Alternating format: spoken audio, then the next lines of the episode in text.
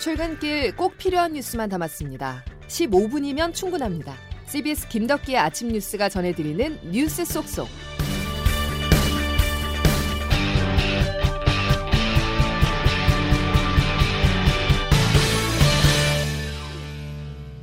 여러분 안녕하십니까? 7월 16일 김덕기 아침 뉴스입니다. 7말 8초라는 휴가철을 앞두고 코로나 4차 유행의 기세는 여전합니다. 오늘까지 열흘 연속 1000명대 신규 확진자가 발생하고 있는데요. 특히 비수도권에서도 유행이 본격화하고 있습니다. 거리두기 단계가 낮은 지역으로 사람들이 몰리는 이른바 풍선 효과가 나타나고 있는 것입니다. 첫 소식 조태인 기자입니다. 어제 저녁 9시까지 집계된 코로나19 신규 확진자 수는 1,413명으로 오늘 오전에 발표될 신규 확진자는 어제와 비슷한 1,600명대 안팎이 예상됩니다. 지난 6일 1,000명을 넘은 이후 주말에도 1,000명대를 유지하며 오늘까지 열흘째 1,000명대 기록을 이어가게 됐습니다.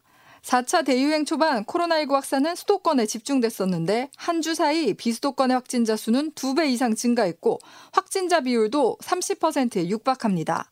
어제 발표된 비수도권의 신규 확진자 수는 457명으로 지난해 2월 대구를 중심으로 일었던 코로나 확산 이후 처음으로 400명을 넘어섰습니다.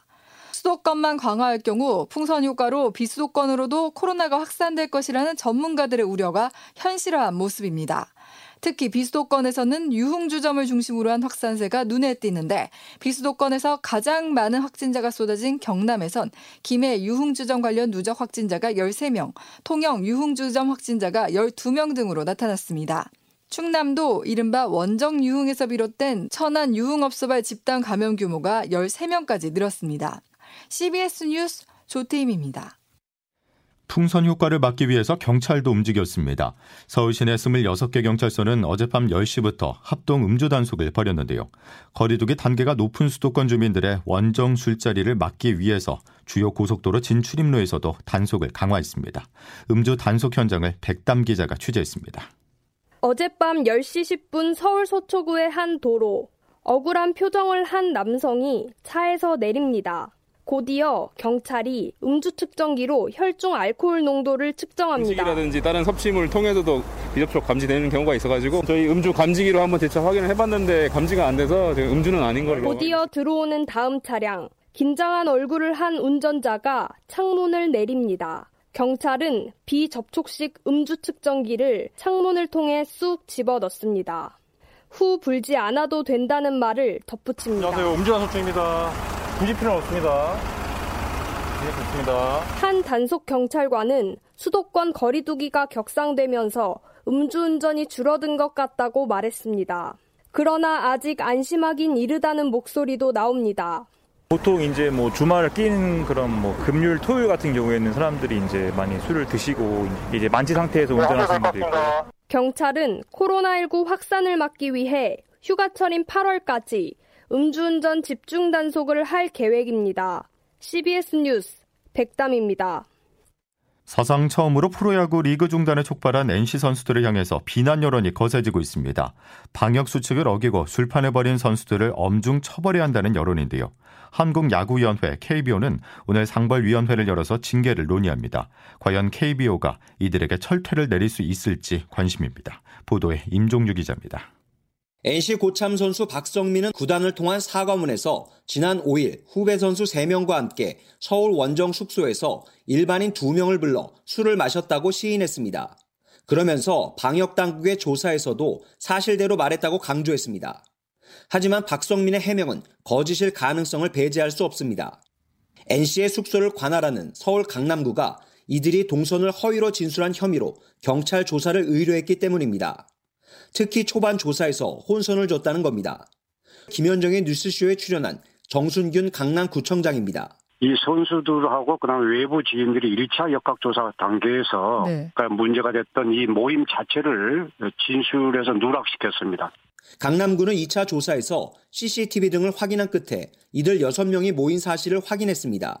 하지만 일반인 1명과 NC 선수 3명은 물론 함께 경기한 두산 선수 2명까지 코로나19에 감염됐고 밀접 접촉자까지 두 구단은 구성원 중 자가격리자가 모두 60%가 넘어 초유의 리그 중단 사태까지 벌어지게 됐습니다. 한국야구위원회는 상벌위원회를 열어 이들과 NC 구단에 대한 징계를 결정합니다. CBS 뉴스 임종률입니다.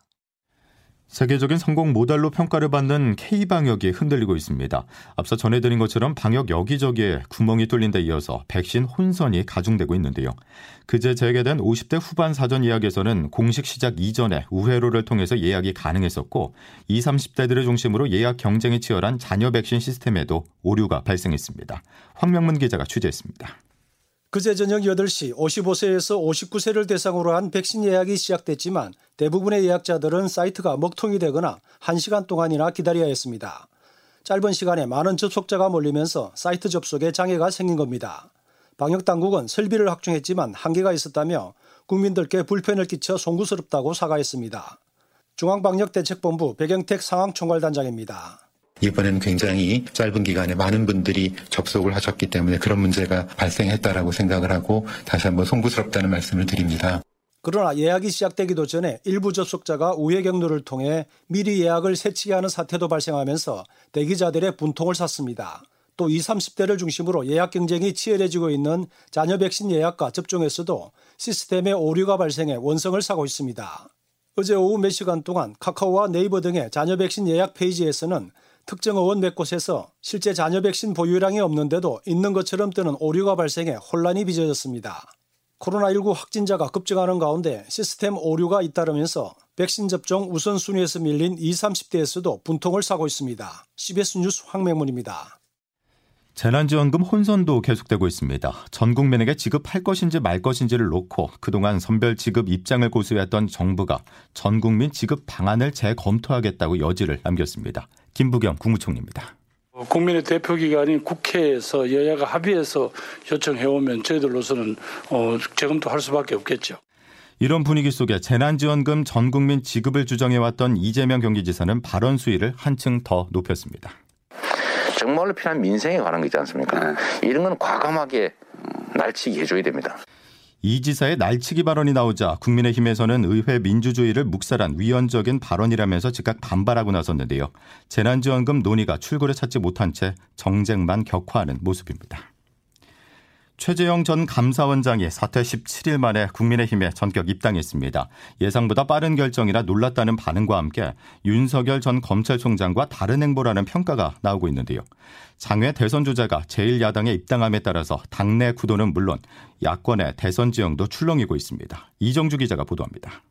최 전 원장은 어제 국민의힘 이준석 대표와 회동 직후 입당 절차를 마무리하며 사실상 제1야당 후보로 대선에 출마하겠다는 뜻을 밝혔습니다. 전 집권 밖에서 비판적인 시각으로 바라보는 것보다는 정당에 들어가서 함께 선두를 달리고 있는 윤 전 총장의 지지율이 최근 급격히 하락세를 보이면서 최 전 원장의 입당이 부각되는 모양새입니다. 윤 전 총장은 국민의힘 입당을 미루며 민심 투어를 이어가고 있지만 반문 행보에만 머물면서 당초 목표와는 달리 진보는커녕 중도 쪽으로도 지지세를 확장하지 못하고 있습니다. 장외 주자의 입당에 국민의힘은 환영식까지 열었지만 여권에선 감사원장 임기 도중 사퇴 후 대선 출마를 위해 정치권으로 직행한 최 전 원장을 향한 비판이 쏟아졌습니다. 민주당 김진욱 대변인입니다. 감사원의 정치적 중립성과 독립성을 이렇게 훼손해도 되는 것인지 최 전 원장은 대선 직행에 대한 명분을 설득력 있게 설명하면서 낮은 지지율과 인지도 역시 돌파해야 합니다. 이런 가운데 어제 반기문 전 유엔 사무총장을 만난 윤 전 총장은 내일 광주를 방문해 5.18 묘지를 참배하며 지지율 회복을 노릴 것으로 보입니다. CBS 뉴스 이정주입니다. 다음 소식입니다. 금융 다단계 사기 혐의로 수사를 받고 있는 한 금융회사가 주로 탈북민, 조선족 등 경제 취약층을 상대로 범행을 저지른 것으로 드러났습니다. 경찰에 확인된 피해자만 5천여 명에 이릅니다. 서민선 기자 단독 보도입니다. 오래전부터 유사 수신 의혹을 받아온 QRC뱅크. 경찰이 해당 업체 대표 A씨를 포함한 운영진을 유사 수신 행위법 및 사기 등 혐의로 입건해 조사 중인 것으로 확인됐습니다.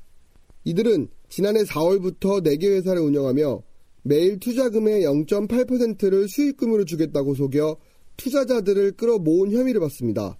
확인된 피해자만 5천여 명이고 총 피해 금액은 약 7천억 원으로 추산됩니다. 특히 이들은 탈북민이나 조선족 등 경제 취약층을 타겟으로 범행을 저질렀습니다. 피해자 대책위원회에 따르면 전체 피해자 중 조선족과 탈북민이 70%에 달합니다. 피해자들은 피 같은 돈이니 돌려달라고 호소합니다. 정말 죽지 못하고 살고 있죠. 내가 정말 이렇게 하루에 수십 번씩 죽고 싶은 심정이. 사기당한 것을 한 일부 피해자는 극단적 선택을 하거나 충격에 쓰러져 사망하기도 한 것으로 전해졌습니다. CBS 뉴스 서민선입니다. 장마가 끝나고 연일 폭염이 이어지는 가운데 지난 14일에는 인천 부평역 선별진료소에서 코로나 검사를 받기 위해서 줄을 서 있던 여성이 쓰러져 응급조치를 받는 등 온열 질환 피해가 잇따르고 있습니다. 질병관리본부는 최근 폭염으로 열사병과 같은 온열 질환 우려가 커지고 있다면서 자주 물을 마시고 가급적 한낮 외출을 자제할 것을 당부했습니다. 김덕기 아침 뉴스 여러분 함께하고 계십니다. 이제 오늘 날씨 알아보겠습니다. 이수경 기상 리포터. 네, 기상청입니다. 예, 오늘은 또 얼마나 무더울지 걱정입니다. 네, 어제는 서울이 34.5도 등 올 들어서 가장 더운 날씨를 보였는데요. 오늘도 강한 소나기 예보 속에 30도를 웃도는 폭염이 이어지겠습니다. 여전히 대부분 지역에는 폭염특보가 계속되는 가운데 현재 아침 기온 어제 이맘때보다는 약간 낮은 곳이 많은데요. 현재 서울은 24.7도입니다. 낮 기온은 어제보다 조금 낮겠지만 여전히 무덥겠습니다. 서울과 파주, 철원과 광주, 대구가 32도까지 오르겠고 대전 이 33도, 춘천의 경우는 어제와 같은 35도가 예상됩니다. 오늘 전국적으로 구름이 많은 가운데 대부분 지역에서 소나기가 지나는 곳이 많겠습니다.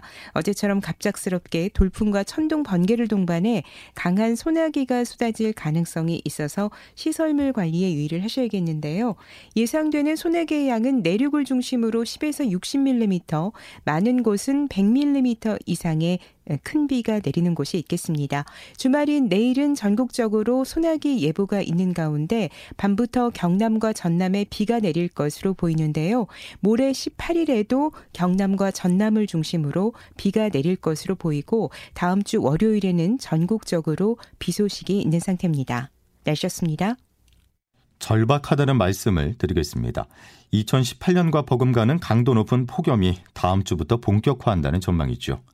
무더위를 맨몸으로 견뎌야 하는 독거노인이나 쪽방촌 거주민, 건설 노동자들은 그 어느 때보다도 위험에 노출돼 있습니다. 재앙이 된 폭염에 인명피해가 없도록 선제적인 대책 수립이 시급하고 또 절실합니다. 금요일 김덕기 아침 뉴스는 여기까지입니다. 다음 주에 건강한 모습으로 다시 뵙죠. 고맙습니다.